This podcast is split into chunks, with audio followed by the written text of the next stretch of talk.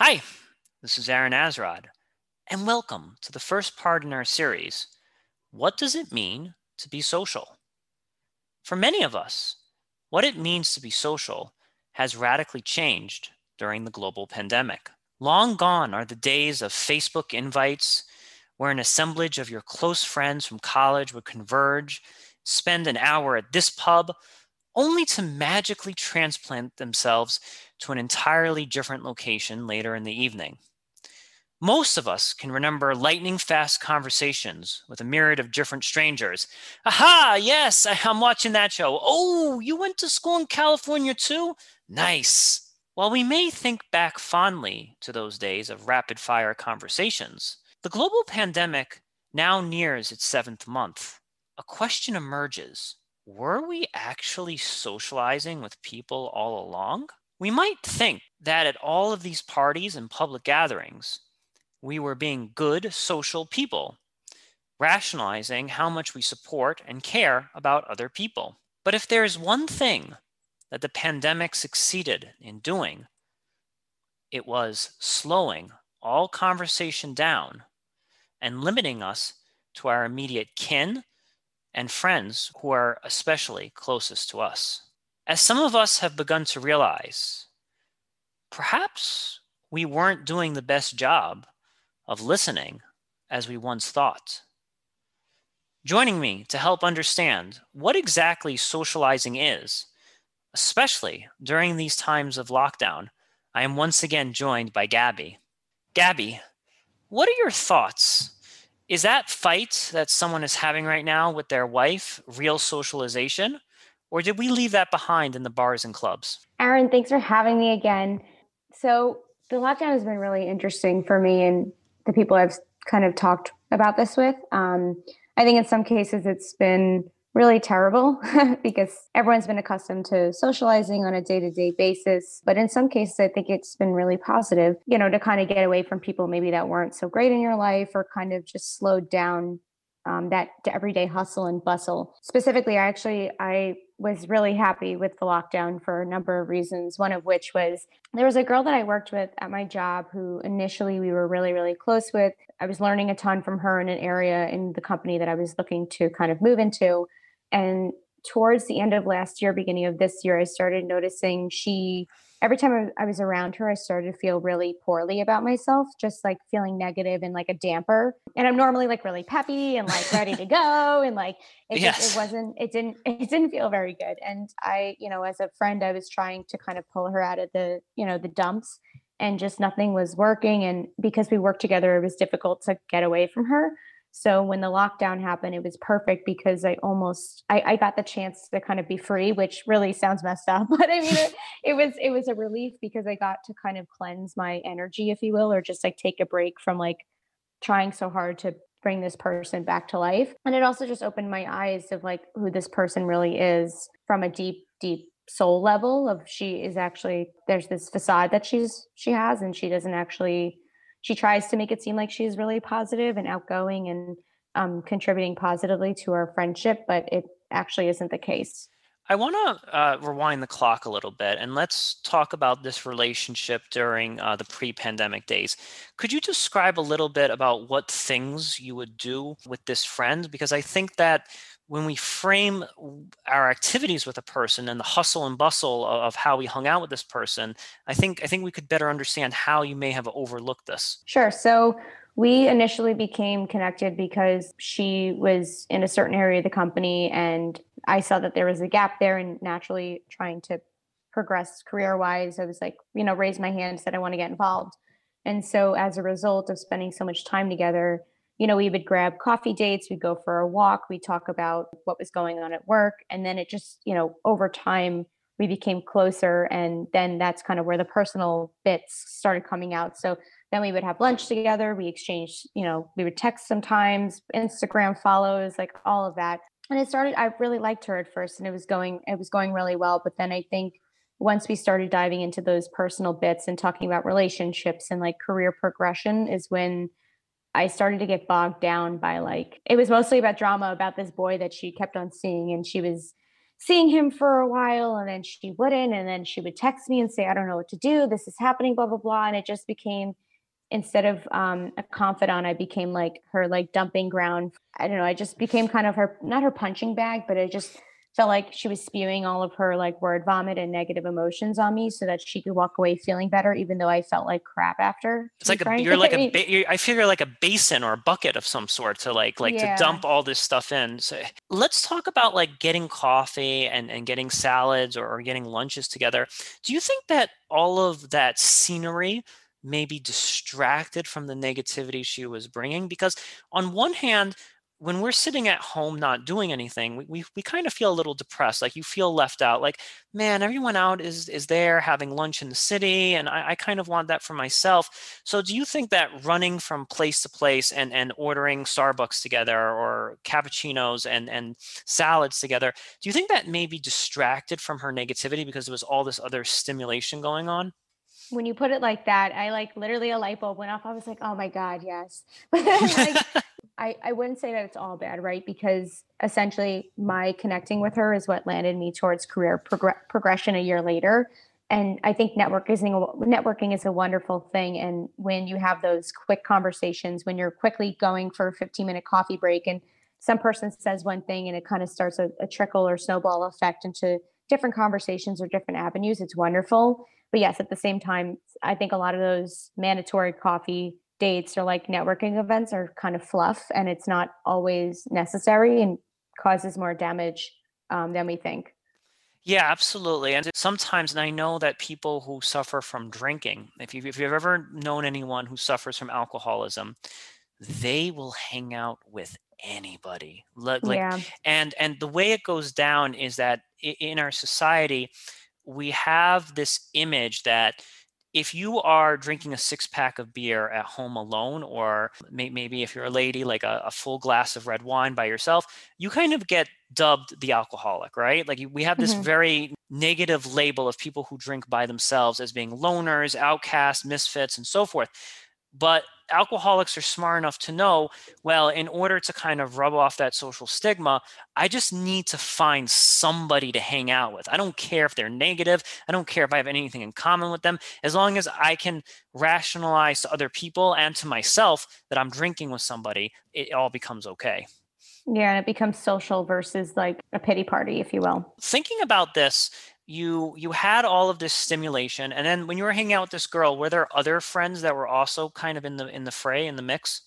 Actually no. I mean my friends i had other friends at work that were in different areas and we didn't really bridge the gap which now that you point that out i'm like that's kind of weird it was just like it was just kind of us two and like no one else would really get into no one else would hang out with us it was just us two or, or not at all again, now that I'm saying this, I'm like, that is really weird. I don't like that, but it is what it, you know, it is what it is. Um, there, I think there were some benefits of the friendship, but um, she, it is definitely difficult to introduce her into different social groups. Like she would almost feel like uncomfortable, even though I would, I would be right there to kind of be the, um, the buffer. So at least she didn't feel like she didn't fit in or that I wasn't paying attention to her. Cause you know how it is when you introduce a friend to like a new group or a new social setting, there's that yes. area of like they don't necessarily feel comfortable yet. So you want to slowly like wean them in or like be there in case they need to like grab onto you, so to speak. But it's very nice um, of you, by the way. I, have yeah. been thrown into I've been thrown into groups like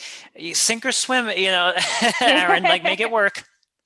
I mean, sometimes it's nice, right? Because it forces you to converse with people that you wouldn't normally. But yeah, she she didn't always want to go outside of her comfort zone when it came to socializing with other people, which I now again, it just I find it bizarre. And that would probably explain probably some of the negativity in her life is I don't know. So I find so much joy talking to people. Like it's funny, right before me and you started talking this morning, I I was so tired and like I wasn't necessarily in a bad headspace, but I just wasn't jazzed up. And now that we started talking, I feel like I flipped a switch and I like feel so much better because I like I'm speaking to a human.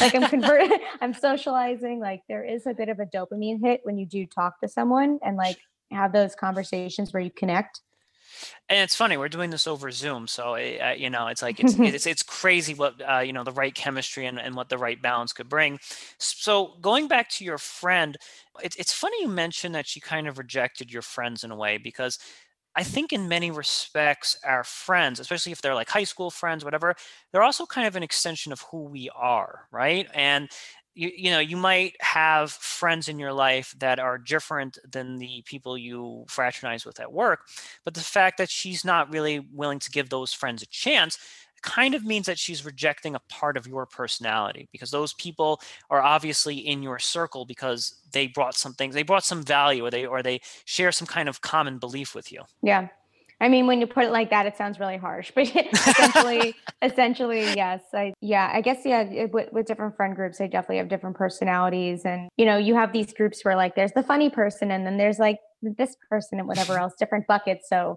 I can see how she probably might have difficulty if she were slotted into a different bucket than she normally would feel accustomed to or comfortable with. Yeah, she she's interesting. I actually did connect with her after um, all this, and she seems again at a glance she seems like she's doing a lot better, and she dealt with whatever it is she needed to during the pandemic without me. but you know, it, it's one of those things where like want to be at arm's distance. Like I'll still acknowledge you and and will be cordial, but I don't necessarily want to get super involved with your life again for fear of like tampering with my energy and like my happiness because I definitely feel a lot better not having con- like being around her all the time. I want to also run this one with you. Do you remember eh, we did you used to do a lot of Facebook invite stuff like you would have like oh, yes. oh, come celebrate my birthday? Always. Now this is one of the things that I, I never understood and I want to get your take on this sometimes people wanted to pad their parties, their birthday parties, or their whatever celebrations. And what I've noticed that was very interesting is when people would make these Facebook invite groups, they would actually, and maybe I'm even guilty of this, who knows, of inviting people that they would not ordinarily hang out with on a one to one basis but they kind of wanted to, you know, get the numbers down. They wanted, like, if they were going to have this huge get together at some bar, they wanted to get these numbers up. But now I'm starting to think to myself, geez Louise, like we were inviting people to things that we would otherwise not go for like a four hour walk with, right? To our, our, our parties. I'm wondering if you've had any experience with that kind of stuff. I don't. I you know maybe I was the fluff, the person who came who was like the yeah yeah right. We must I, we may have know, also been the recipient of this too. Yeah, I don't remember when growing up ever really inviting someone specifically for the numbers. There were definitely people I would invite to groups if they I wouldn't hang out with them on a one to one, but they were really great when they were with either this person or that person or they were really good in a group or it was like you know, a plus one, if you will, for a friend. Like there was that scenario, but I don't mm. know if I would ever fill it in just for the numbers. It would be more so to make sure that a all the people there feel comfortable with the environment and they have their friends that they can hang out with too. And then there's also um, people who are good conversationists, right? There's always that person at the party who's like, I don't know, they help with like blending everything. And so I'm like, I want you there. but like, I don't think I just normally invite someone random just for the sake of you know them filling that slot but i do i will say though i've had parties before that if one person in particular doesn't come i almost feel like um, the party itself or the you know the event will suffer a bit because they're not there to like bring the zhuzh or the, the you know like zhuzh it up a bit like yeah yeah. I think also like I, I don't think that when we do this the people who do this are necessarily bad people. I don't think that they're just you know like let's just stack all these bodies into a bar together. I don't i don't think that that's their rationale. I think the way that they kind of rationalize this is that first off people will show up at all different times. If you make a facebook event for eight o'clock you'll you'll have your you know um, people that show up on time but then you have a lot of johnny come latelys who just show up at 9.30 and 10.30 and i think there's this idea that you want to invite enough people to sustain the entire duration of the event so that you know the people who came early have enough people to speak to and then the people who come later have enough to speak to. I don't know if that makes any sense. That definitely makes sense. I don't know if i've necessarily take necessarily taken into account of that happening but i i mean i know plenty of people who you tell them eight and they come at 10 and you're like i don't uh, what i told you eight. Like so you have to like you have to actually tell them earlier so that they come on time. Yes, right, right. Like you know, six thirty start, but that really that's code for eight o'clock or something, right? That, that mm-hmm. see, I'm I, I was very I had no discipline with any of these things. I was just like, show up whenever, you know, and then yeah. and then you get into this thing where you're texting people, oh, we already moved to this bar or whatever, you know, and now now you're like doing this text messaging game where you're getting cattle from one from one place to the next and so forth. Uh, I'm sure people would love that I'm calling them cattle, but that's kind of that's kind of how what's happening. yeah, that, that's that's essentially uh, what, what these things turn into. All right, let's go back into that bar, into that group dynamic, right? We have this idea that when you're surrounded by a lot of people, I and I have a personal theory that you're not really getting to know anyone at all. And and here here's my thought about this. I've been in a lot of bar situations, a lot of group settings, you know, and I noticed that and maybe I just suck. Who knows? Maybe I'm really boring. Mm-hmm. But I noticed that I tend to have very rapid fire, three to five minute conversations with people. And I think that the having plentiful numbers, people treat each other with less respect because the numbers are so plentiful. So they think, oh, I don't really have to have a long out engaged conversation with this person because I can just hop to the next person. Uh, if you've ever been on like speed dating or you've used like a dating website, sometimes people get in their head like, well, there's so many fish, there's so many people. I don't really need to get to know this one person all that much, or I don't really need to kind of invest in this one person all that much because I can just keep hopping to the next thing. You know, it's like I don't really need to savor this like like the, these crab legs at the buffet because I can just go on to the shrimp or something. And I think that people take for granted one another when the the numbers are really high. How does that feel, Gabby? I mean, truthfully, as someone who has used dating apps, it that feels terrible. like, all right, we're gonna go to the next one. Like it's not a nice feeling. But um, in my experience of just like socializing in the city, um, you know, you you go to a bar and then you know you end up chatting to the person on the bathroom line, or like you know you have to squeeze through people to get to drink, and you end up like just quickly chatting or BSing with the person next to you, like there are a lot of moments where you can have those like one minute quick conversations and even at work i find you ask the questions like what's the weather like or like whatever it is to kind of fill up space, but it's not really what's the word? It's not it's not intellectual. It's more like Small like significant. No. Yeah, I mean, you're not having those significant conversations that make you think really deep thoughts. You're not questioning um, how you think, right? There's always the question of like, am I wrong? And that's with everything. That's something I recently read in a book. Am I wrong? So you have X political view, you have X view about, you know, how to stylize your space, who to be friends with, who to date. Like, could I be wrong? Could I be wrong about this? Could I be wrong about that? Like, if you're continually having these small conversations, you don't get a chance to open up bigger discussions over whether they're small things or larger scale topics or conversations. So I'm finding that those little gold nuggets of like deep, deep conversation are really difficult to come by, especially as I get older. And I don't know if that's because we are so involved in our hustle and bustle and day to day, like running around, especially now that people are going back to work. But I almost wonder if it's just like we've been almost programmed like because of social media and the way that we obtain like information now that I don't know, maybe the that that way of obtaining information through deep conversation is not needed, or people just don't want it, or I'm not. I don't. I don't even know how to what the answer to that is. I I miss it though. I I feel like when I was younger, I definitely had a lot more in depth conversation where I actually left and I was like, wow, that was like really really awesome. I, I think this kind of takes us back to our first conversation about people reading. And I, I think you're right. I, I, think that the attention span of people has diminished considerably, and that that might also be leading to these more fluffy kind of like how's the weather, oh the Yankees won sort of conversations that can be that really just end in five minutes, and it could be that people just have a much smaller attention span that they don't even have the capacity to engage in these deep thoughts. Now it's funny. I've actually talked with somebody else, and they they have the viewpoint. Well, Aaron, it's always been just 5% of the population that has these deep thoughts. And, and we just, every, you know, 95% of the masses or whatever have always just existed in fluff. And I don't really know how I feel about that. I, I, I feel like when I was younger, I, I was able to have deep conversations with people on a one to one basis. And they weren't necessarily like philosophers and intellectual heavyweights or any of this other stuff.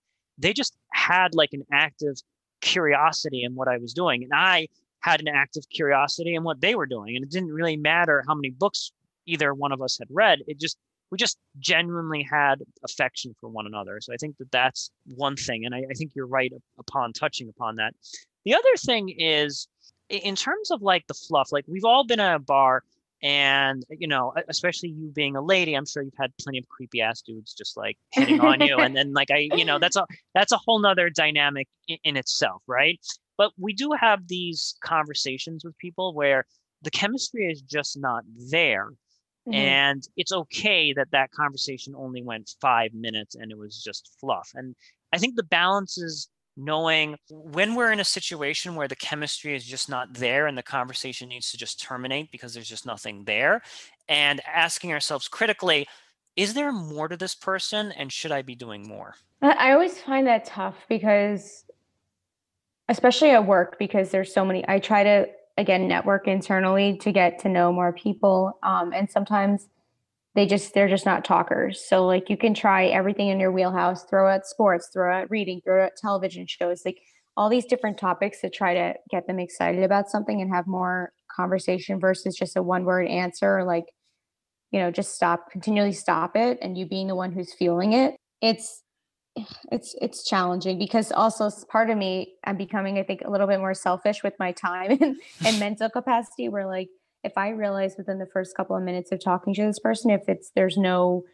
um, reciprocity i'm kind of like well nothing hard you know no hard feelings i just you know i don't want to waste my time if you don't want to talk to me no, absolutely. I think you're right in just throwing away jerks. If you went on a huge monologue about something and you get like, oh, yeah, cool.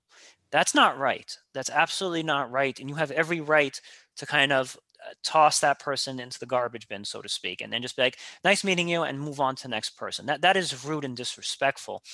And I also think that as a society, I think we should be calling out this behavior a lot more because I, I think that that's fundamentally rude. Now, I've been engaged in conversations, Gabby, with people that were talking about stuff I had no idea about. Like, for example, with sports, I, you know, I, I, like MMA and I like martial arts, but I actually don't know all that much about sports. But I will actively listen and I will actively ask questions because that's the right thing to do. It's the right thing to do that even if someone is talking about fashion or, or just some topic that I have no idea about, I was raised in such a way that you you become curious, you ask questions, and you might be like, yeah, that, that's not really my topic.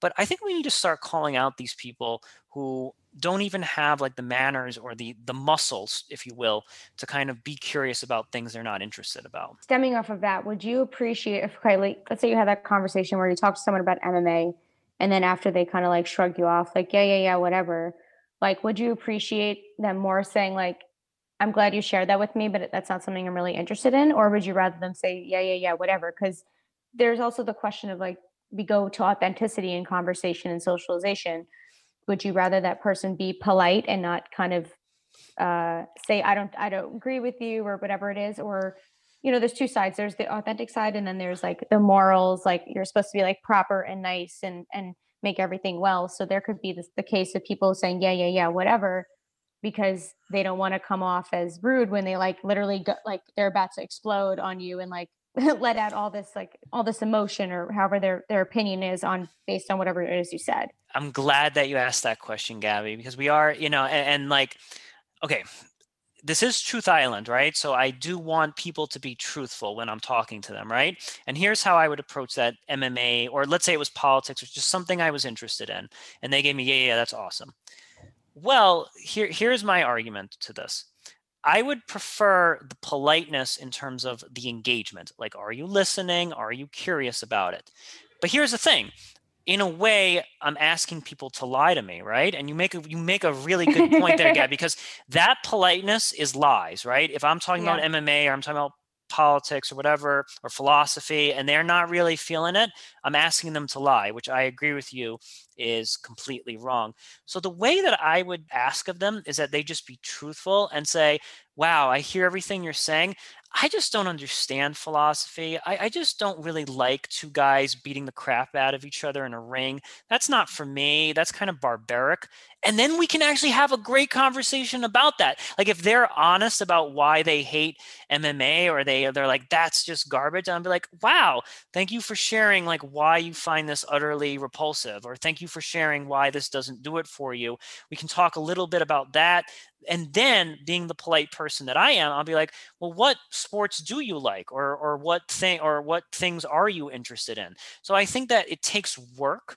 It takes work. And I think that that polite like you shouldn't lie to people if someone is talking about something that you're not interested you'd be like yeah that's awesome don't don't lie to them but be polite enough and curious enough to keep that conversation going as long as both parties are being uh, respectful to one another I I definitely would agree with that. And I I like to think that I have conversations that I either express that sort of reciprocity and energy, or I will flat out say I'm not interested in that or whatever it is. But I think that maybe I just kind of had a eureka moment of maybe we're having more of these three to five minute conversations with people because people are actually afraid to to say, oh, I'm not interested in that or whatever it is, or like have any sort of disagreement because of the nature in which people can like this it could flip like the the switch can be flipped really quickly. Like all of a sudden you're talking you know you're talking to someone about i don't know horseback riding and they say well i don't really like that and that person all of a sudden gets really upset that you don't like it and it becomes this whole full-fledged thing when in reality you were literally just saying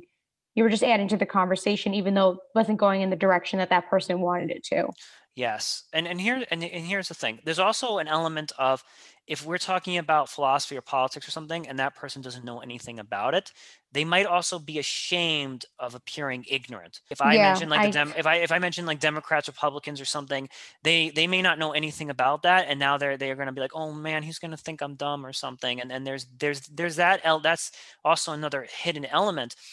But i think that when the person says hey aaron you know that's interesting but i'm not interested in that you're not giving up on the person. And, and this is the mm-hmm. most fundamental thing here. When you say, yeah, yeah, nice talking with you, and you, you move on to the next person, you have given up on that person. You're like, this guy is all about X and there's no point in, in in in trying to salvage anything here. I just need to move on to the next person and you've given up on that person. Whereas when you're honest and say hey i'm not really interested in that but what else are you interested in? or did you see that new movie that came out the other day? or something like that you're now you're, you're losing you're not losing faith in that person and you're trying to find some other island to swim to with them. Yeah so i i that's actually a nice way of putting it putting it like when you think of cutting people off or like letting them go when you say like oh i'm done with this or i don't want to talk about it i just i always have this issue with i try to be not befriend everyone but i try to get to know a lot of different people and sometimes what ends up happening is i get to that place of like i'm not actually interested in what you're talking about but how do i make it be like i don't like what you're saying but like let's talk about something else like how to make it so you don't sound like a, a weirdo or like a robot or i don't like i don't know what the and maybe this isn't me maybe this is something that other people have to adjust in terms of how they converse because i also find maybe some people aren't as polite as you are in terms of like actually acknowledging that a there's a disagreement or i this person actually isn't interested in what i'm saying so let's pivot the conversation versus like the explosion or being upset about it or I, I don't know if the average person would be able to navigate that so easily without getting hot-headed well, well, first off, Gabby, I, I, think that you're putting a little too much onus on yourself. There is this onus for the person you're speaking to to read you and see if they're actively engaged. And I think that they also have a responsibility to be like, hey, you know, to, they don't have to say this out loud, but to internally say, oh, it looks like she's not really feeling this. Let me let me gently switch the conversation to something else.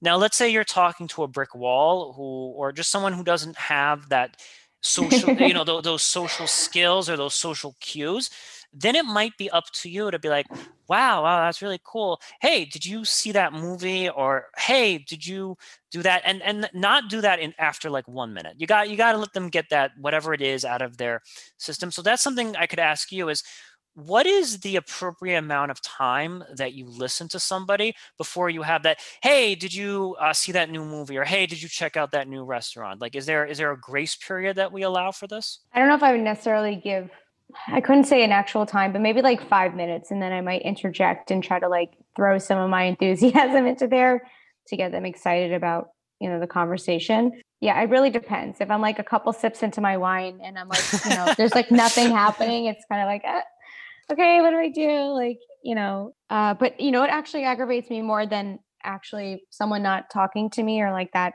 kind of um the flow not being there has been someone's on their phone and I'm trying to have a conversation with them. It's like it's so infuriating because I just feel like it's a it's worthless. Like like not so much now presently, but especially when I was younger, mm. like dating, you know, you're out on a date with whoever and they're on their phone and then you kind of ask them, well, why are we out if you're on your phone? Like, go do that at home. And then they're like, no, no, no, no, no, I'm here, I'm here, I'm here. And then they put it aside. And then honestly, it gets me, it gets me frustrated because then like, why are we out in the first place if you don't want to hear what I'm saying? That's the whole point of a relationship, whether it's a friendship, dating, family member, like you're supposed to give someone your full attention. Absolutely. No, I, I am going to be harsh with this. There's a special place in hell for those people that that, go, that, that, that go out and just go on their phone. And look, here's the deal. Okay, here's the dealio with this, right? And I don't older people, oh, it's all the young people, they're on their phone. I'm like, no, I've seen 55, I've seen 56 year olds do the yeah, same my thing. parents too. do it. Yeah, I'm like, they, they don't don't blame it on us millennials about going on our phones at the dinner. I've seen I've seen older folk do this stuff too. Here's the dealio with that. You're sitting at dinner and you you can check your email i would say 30 seconds or like it's you, and you you tell the person hey i really have this important work email or my my wife is going through a crisis whatever it is you preface it you check the phone you answer the text and you put that sucker right back in your pocket. I should not see phones like people just leave their phones on the table. And I, I actually did that myself quite a bit when i was younger but now I'm starting to see even just that as a sign of disrespect because it's kind of like we're going to have this conversation but if this super cool person texts me right now you're you're done for. Like i don't care that you're sitting across from me. If i see this phone light up and awesome people are texting me that are more interesting than you are i am i am picking up this phone and going into that world. That that needs to end gabby. Yeah i I, it gets under my skin. I really don't like it. I'll if you flip over your phone and it's still on the table, that's fine. I just, I mean, I feel like we're all like flies. Like once the light is on, we, you know, we go towards it, and that's just the human nature, which I'm guilty of doing too. But I always try to, I will purposely keep my bag and my phone, or if it's on the table or wherever it is out in the open, I always put on like the do not disturb button as like a sign of respect. Also, because I think as I'm getting older, I'm realizing how much like human interaction especially with the pandemic and like all the things that have happened this year like connection is so so important so vital. So and social media as wonderful it is in certain senses like it's complete garbage like it's not real connection. So why are you forfeiting the actual physical human in front of you for something that you can get 24 7 from your comfort of your bed? Like it just doesn't make sense. You can literally get it an hour later when you're in that person's in the bathroom or like you're on the subway whatever it is Yes, absolutely. I, I, think that after the lockdown ends and the pandemic subsides, we we have to hold each other accountable. And here's the thing: no one wants to be that jerk of like, hey, would you mind putting your phone away? Like like that. That's going to be a very difficult conversation to have mm-hmm. because when you are that person, you're you're going to be labeled the jerk like aaron you're you're a square man like you're, you're a complete square i don't want to hang out with you anymore but now I, I'm starting to think if they react that way, if somebody in my life says, you're the square, you're you're not hip or you're not with it right now. This is how we communicate. Like we we say uh, 30 seconds to each other and then we each go back to our phone and read BuzzFeed or whatever. Then maybe I have to develop the maturity in the stomach to be like, I think this is going to be the last time that we hang out together. Yeah, I I think that's some of the difficulties that this upcoming generation is having because they can't like their phone is their life. So once you disassociate from it it's like almost like you don't know what to say. You don't know what to do. It's almost it's just everything becomes so much more challenging. But your phone if you use it as a distraction or a buffer it kind of takes the edge off. It's like you ever wait online for something or you're in a room and like you don't really have any conversation to to there's nothing to say to like i don't know your boss or your friend or whoever's there for like that five to ten seconds or a couple minutes. And everyone just defaults to go on their phone because it's comfortable and it's much easier than having conversation. Yes. Like that's a problem. And i mean i'm guilty of doing that because frankly sometimes i just don't want to talk but it's not it's not a great solution. And i mean i think that's also why the rate of divorce is so high right now too is because no one's actually having conversation. It's more of like I don't know, the fluff of life is getting in the way of what's really important and what needs to be said, if you will. I love no, I love that phrase, the fluff of life. That's very beautiful, Gabby. Yes, there's so I, much of it. No, there's, there's so, so, much. No, you're right. There is so much fluff of life, and like if you're in that waiting room, would it be more ideal for us all in that uh, waiting room to engage in conversation? Okay, maybe, maybe not. There's definitely no obligation there. Like, I don't have mm-hmm. an obligation to speak to some random dude waiting to have his like tooth extracted. Like, that's not. I don't think any one of us signed up for that, and that's that's fair game. And and people probably back then brought newspapers and books with them or whatever. So I, I think that that's fair game but the fact that we're bringing reading material with us when we're hanging out with our loved ones and our close friends, shameful. Like it's just it's just shameful at this point. Yeah, I mean, if you're planning on hanging out, you definitely shouldn't be bringing a book with you, unless you're like I don't know, hanging on Central Park and you're like you know you plan on like laying out for the whole day. Like that makes or the beach, like that makes sense. But if you're like going to Thanksgiving dinner, I don't know. I just feel like that would be really weird. But I guess it's the same concept when you like whip out your phone because um, you're essentially doing the same thing. It's just in digital form. Yeah, I don't know. I just like I don't like using my phone that much. It's like I think it's one of my worst and greatest qualities because I just I'm not as connected, and some people get mad at me for that. But at the same time, I just I would rather pick up the phone and call you. Like get for 15 minutes. Let's just actually talk about what's going on. Why do I have to text you my whole life story and then I'm on my phone all day. Like I just I don't like it. I think that phone is very dangerous for the reason that you just described. It's Thanksgiving dinner, right? And you bring a book to Thanksgiving dinner and you know, mom and dad are cutting open that turkey and you got your book out. You seem like a really social, awkward person, right? Like just reading a book while everyone's there at Thanksgiving dinner. But that phone is so sneaky. It's so sneaky that fits in your pocket and you take it out.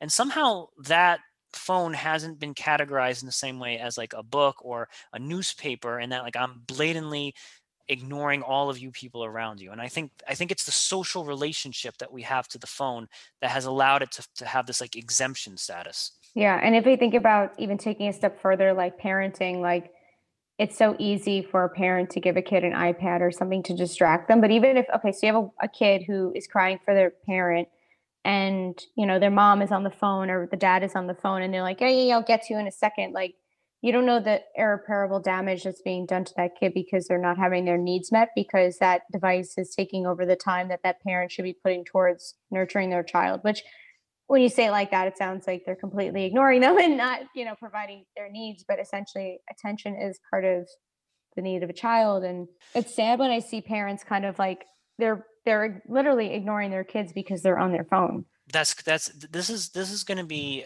this is going to be very damaging because I don't know if you ever read the book The Outliers by Malcolm Gladwell. Yes, and the 10, and the 10 book. so there's something called like the 10,000 hour rule, right?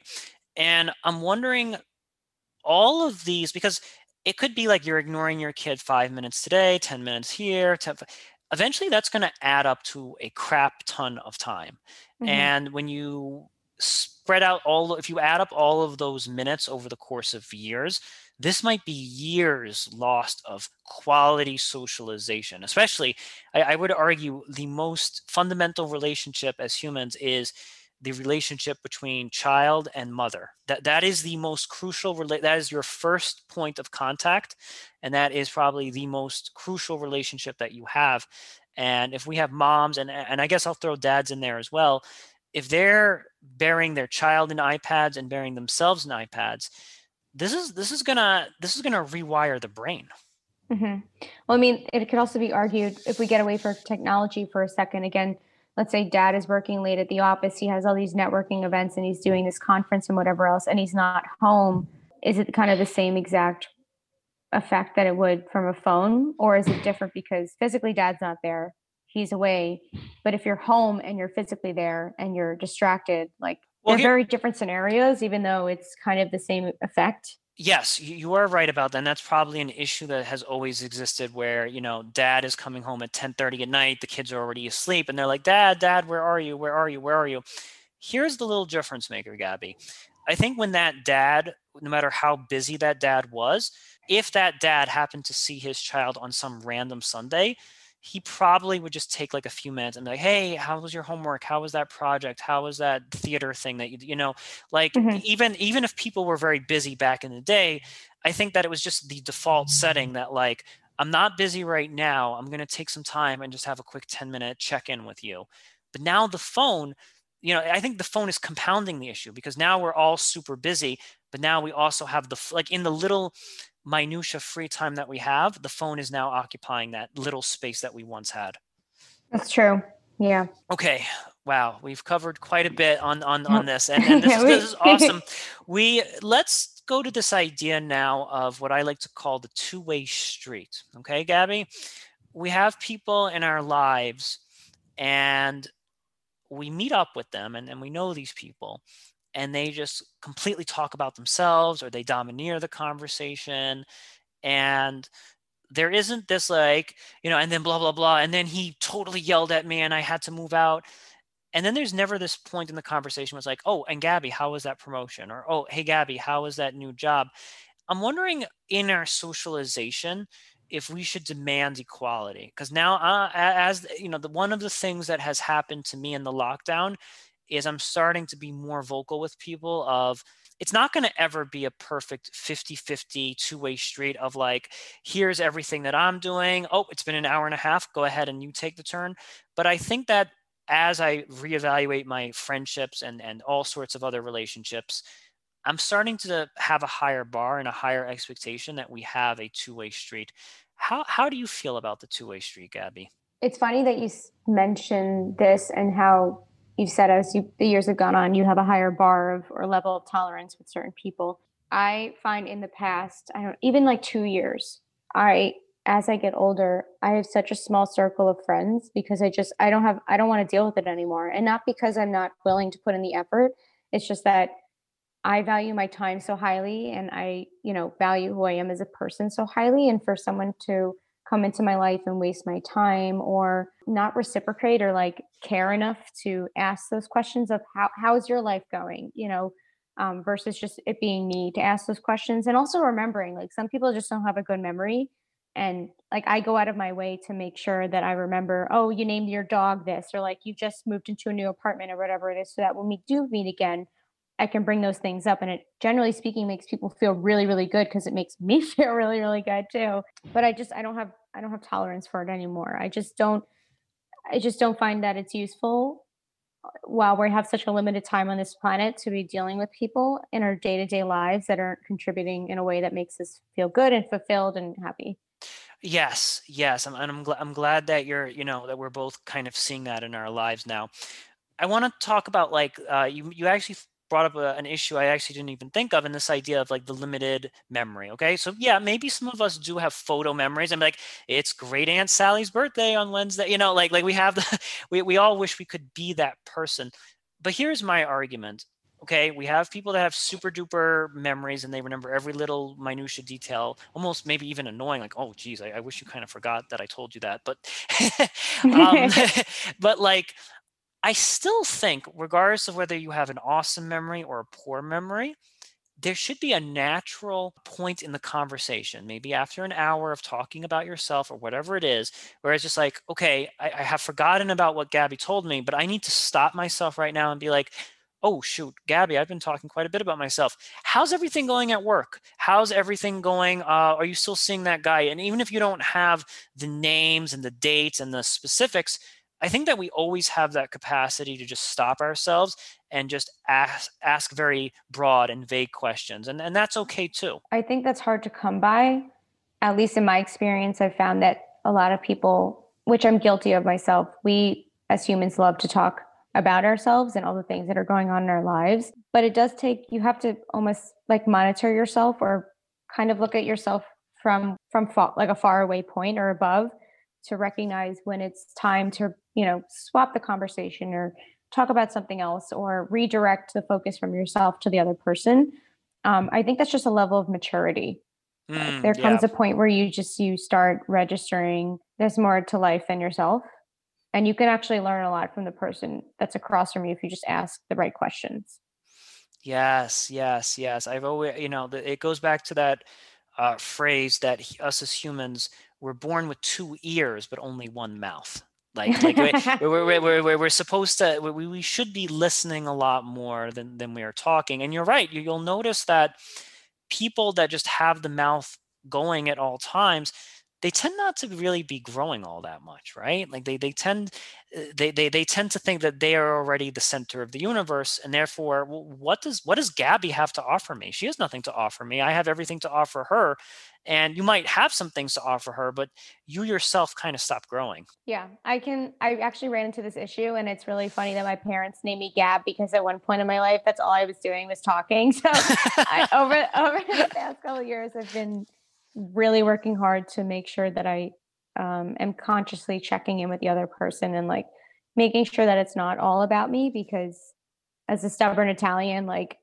I don't know all the answers. I just I don't. And uh no, every single person that you meet will know something that you don't know, no matter yes, what. that's right. Always. Even if it's something little about like how to grow plants indoors, how to wash a car and like buff it this way. And like, I mean, literally anything um, even if it's not necessarily the right thing that you need to learn you're gonna there's something there that they know that you don't. Absolutely. So it's almost i think we need to redirect our perception and and say listening can actually be a form of selfishness in a way because when we are listening we have the most to gain right? Because like we're talking to a gardener we're talking to anyone and it's like oh thank you for letting me know that. Now I can totally incorporate that into my life, or I can steal that idea and make it my own. You know, so like I, think we think that the person yapping and yapping is being selfish, which they are, by the way. But we can also we can also be selfish by listening and extracting value from people. Of course, yeah. There's always there's always something to be learned. I am finding more and more as time goes on, especially being at work now, physically in the office again, just striking a conversation with the people around me. I mean, like last week, I learned about a different beer I could try, like a hiking trail I can go on, like all these little things that I just never, I just, again, I don't know. I didn't need, I didn't know that I needed it. But then once I got it, it's like, wow, that's really great. I can't wait to go on that hike or like, you know, this style of, um, this marketing campaign. Again, I'm in marketing. So, wow, this marketing campaign was really great. It, it, I needed to learn that so that I can have a trickle effect in my job and create this whatever this thing is I'm working on. Yes, yes. And you know, you know, eh, eh, like we're we're kind of like computers in a way where someone might tell us some random thing about hiking or whatever it is, it gets saved on your hard drive and you're like, "Oh, that's I'm never going to need to know about that." But then 8 years later, you go on some trail or whatever whatever it is and you're like, "Oh yeah, I remember I talked to someone about that 8 years ago and they had mentioned that poison ivy or whatever looks like that." And you thought at the time that it was useless information but then it comes back and helps you.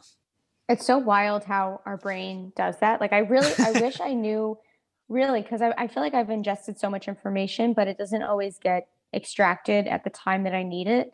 Rarely so, does, yeah. You know, like you wish you knew the hack of like, okay, how do I actually massage my brain? Or like, do I have to smell something? Do I have to listen to a certain type of music? Like, like it's actually funny. This whole past weekend, I was like feeling really nostalgic and listened to all the music from like the early like 2000 and 90s and i knew every single i knew every single lyric and it's just so bizarre that you can retain information like that for so long and it's completely pointless. Like there's i don't need to know i don't need to know the lyrics for cartel. Like i just i don't need to know it or you know whatever these bands i used to listen to. But um yeah those triggering effects of like oh i smelt this or heard this or looked at that or moment you know happened maybe it was somewhat traumatic or a big moment and that piece of information finally comes to light and it's just uh, it's so bizarre how the wine I, it's it also blows my mind that we only use like 20 or 30 percent of our brain or whatever the number is like i, I wish you could teach me the uh the art to learning uh, lyrics because i can't remember any lyrics.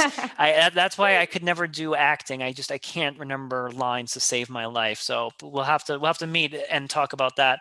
Last part of the conversation i want to touch upon is we have two camps of thought in our in our in, in, in floating out there one camp of thought will tell us you need to have a very diverse set of friends. And when I say diverse, I mean in terms of interests. Like you need to have your bookish friends, you need to have your sporty friends, you need to have your friends that that that that you may not have much in common with, but they're going to enrich your life because they're so different from you that just exposure to them is going to make you a more richer, diverse human being. And that that's one camp or one train of thought that we have in our society.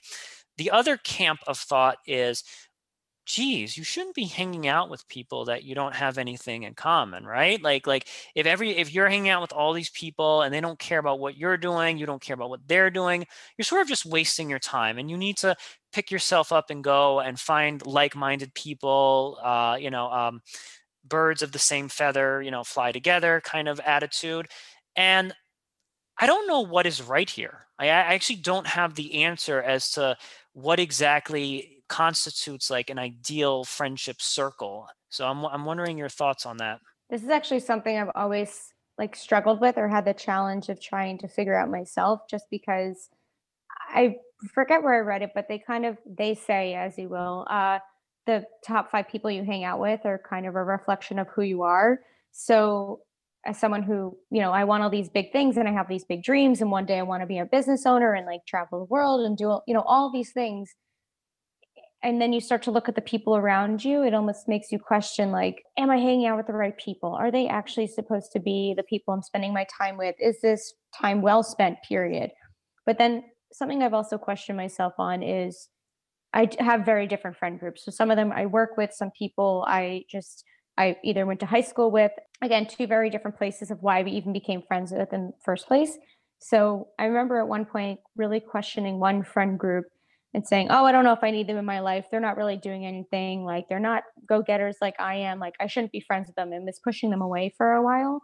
And then a couple years later clicked to me like, "No, no, no, there is a place for them. It's just not in the same place that maybe the other friend group is." So those people who quote unquote aren't go-getters, they're really great because in some ways they actually help me relax and like take a break and like do all the fun things that don't have this they're not like business people. They're not trying to like save you know do all of these things and sometimes it's really good to have those moments of relaxation and fun and then i can go back to those friends who are you know the go-getters who want to be business owners who you know this whole list of things that i want. So i think there's definitely a balance but i'm i'm always i'm always struggling with the whole friend group and balancing and, and who to actually welcome into my life and who to push away. Okay I, I, this this is really fertile ground, Gabby, and I love what you're saying here. I like this. I love this idea of having, okay, I have column A, my go-getter group of friends, and then I have my oh, these are my relaxation friends, like my yeah, eh, you know, like I, I I love this idea, but I know there's somebody listening to us right now, or at least I hope they're listening to us right now, that is going to say, Gabby, that makes you a user. You're just bouncing between like you just want your go-getter friends when you want to get something and you just want your relaxation friends when you hit some hard times and you need to chill. So I'm wondering what you're going to say to those people listening that are calling you a user of people and not not having genuine like let, let's just say for example you're in ultra go-getter mode but then one of your relaxation friends is like gabby gabby i really need your help like come come hang and, and you know, just have a drink with me right now? I'm not using them because it's it's not I think it's more so that at one point I was considering cutting this friend group off because in my mind and in kind of like the self-development world they're saying okay don't surround yourself with people who aren't at the place you want to be right? So like I maybe would be hanging out with a millionaire instead. Like that actually seems like more of me using people to get to where I want to go versus me enjoying the present moment. And just enjoying people for who they are. Like you don't have to be so methodical with who you're being who you're with or like have this outcome. It's just I'm enjoying being with you at this present moment. I know that we don't necessarily again we're not we're not so like-minded in certain ways and so for that reason i'm not going to push on you that you need to go to conferences that you need to go to read these books that you need to do all these things because that's not that's not who you are so i'm not trying to change you as a person um, i'm just highlighting that area that portion that portion of me that likes to relax, that likes to go to the beach, that likes to get silly and maybe drink a little bit too much and like laugh and whatever it is versus the people who, you know, go to conferences and network and all that stuff. So I think it's just more of like, right, we're multifaceted people and we have a lot of different personalities and interests. So it's just going towards those groups in different ways when you know, we're feeling a certain way, or not even feeling a certain way, because that sounds again like using, because that's not what I'm getting at. It's just, it, it's just the ebb and flow of like enjoying people for who they are. You're not trying to change them, but there's obviously two portion, two or a couple different. I don't know what I'm getting at. no, no, no, like no, no, th- th- Gabby, and... th- this is an immensely complicated subject that we've just yeah. touched. So that, that this is perfectly fine. I actually think you actually, you may not realize it, but I think you actually answered my question in a very profound way in that I think it's all about framing it with these people. So, for example, if you've got a relaxation friend that wants to hang out, you don't ignore relaxation friend and say hey uh like like sorry i didn't answer your text message for like two months you answer like when you're at work you should pick up the phone eventually within like I would say I like to respond to people within 24 hours. I think that's common courtesy and and yeah. maybe, maybe 48 hours, whatever 24 to 48 hours, you need to respond to business associate and relaxation friend. I, I extend the same courtesy to everybody. Here's my deal. If you are engaged in a specific project at work or for yourself, I think that you should answer relaxation friend within 24 hours to 48 hours and be like, hey, I really want to catch up with you. I'm involved in X, Y, and Z right now. We will set a time. We will hang out and mean it. Don't don't just say like yeah yeah totally. Uh, I'll let you know. Like I hate that. Mm-hmm. I hate mm-hmm. when it's like I'll let you know and then it's just like dot dot dot like and then like the three dots at the end of the text message. That's, that, that's complete bullshit. What you need to do is you need to text that person back. I have this project going on for the next three weeks. I'm available in the beginning of November, or I can squeeze in a, a, phone call or a walk with you, blah, blah, blah. And I think that's authentic friendship right there because you're being honest with that person and explaining what it is that you have going in your life and you're not just throwing it out into like the current of like okay you know at some future date you know five years from now i will be free and we will hang out when i'm feeling depressed or sad. You're being very spe- you're, you're, you're being very specific as to when you're going to reintegrate that person back into your life. Yeah.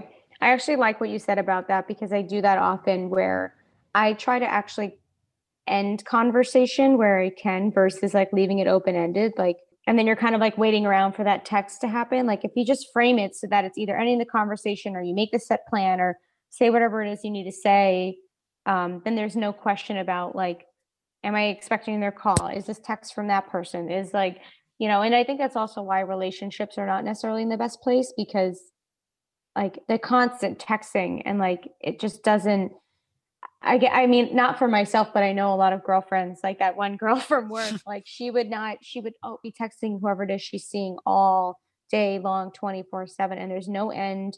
And it just like, it's a constant whirlwind where if you said, Hey, like, I'm going to go to bed, I'll talk to you in a couple days, like have a good week, you know, whatever it is, or some, something like that, something to that effect, I think would be really helpful. But going back to, to friend groups, I think it's important to acknowledge the reason why you became friends in the first place. So if you're like love video games and you meet this group of friends who like love the same video game like you're not going to bring up needlework. Like it's just like you, like you know just like you just the reason you became friends is because of video games so you should use that common interest to keep fueling that relationship. Not that you shouldn't try to bring other conversations into play but it's just don't try to change the people you're with. If let people be who they are. Yes, I, I think that's important, and I think I think that relaxation friends will appreciate, or video game friends will appreciate that you're you're you're you're you know yourself enough to be like, hey, I'm really invested in, in doing this right now, and I don't want to bring that baggage to this this sphere. So leave, you know, just let me do my thing for a few weeks, and then I'm going to come back to you all set to play video games because that's the worst thing. The worst thing is, is that when you compromise and hang out with relaxation friend but you're still in work mode then you're not really in the present moment right? Because you're bringing your work yeah. self to relaxation friends and that that in itself can be kind of rude. And they probably don't like it either. I've had that where the, the same again that friend the friends who like to just kind of hang out. If i get too like businessy or too like um yeah let's let's make the world a better place and like you know these things that don't necessarily fuel them or we're not it just feels weird when we're having those conversations. They almost retract from me like they don't want to hang out as much because i'm not on their level playing field and i think there's something to be said there where sometimes people like that aren't meant to be in your life when you're again trying to maybe if you're trying to be better let's say let get out of a bad neighborhood or um, I don't know, change jobs or whatever, maybe yes, it is good to to reevaluate your friendship, you know, your friends because who you surround yourself with does matter. But if you don't feel like you're at a threat with anything, there's no reason to let them go.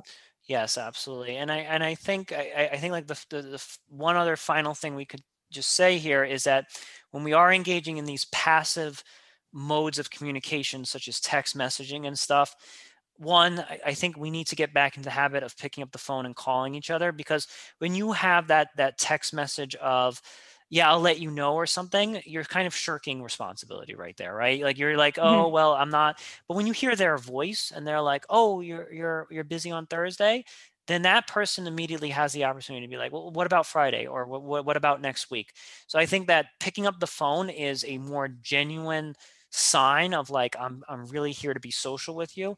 And if we have to relegate ourselves to text messages, being very very specific on dates, times, and and when we can hang out next. Yeah. And I think that's also why like the use of emojis has helped a lot because it helps to really establish your tone of voice. And that's also why if we're talking about technology, a benefit of like just it in general is like I use FaceTime to talk to my family and like my 90 year old grandmother who like I don't get to see all the time. And she gets to see my expression. And, you know, we have these conversations back and forth that she's not going to text me. It's just, it's not going to happen. Yeah, right. so, you know, um, that's a benefit of it. But the calling definitely, um, it helps because, right, something I would have taken a week to set up is happened within 30 seconds. Yes, yes, and so I, I think it's the 90-year-olds that are having the the final laugh and all. They're going to be the, it's the 90-year-olds that are going to be the most social when it's all said and done because they don't know about text messaging and all this other stuff. Gabby, thank you so much for being on the show today. Thanks for having me. This concludes the first part in our series, What Does It Mean to Be Social? I'm Aaron Azrod.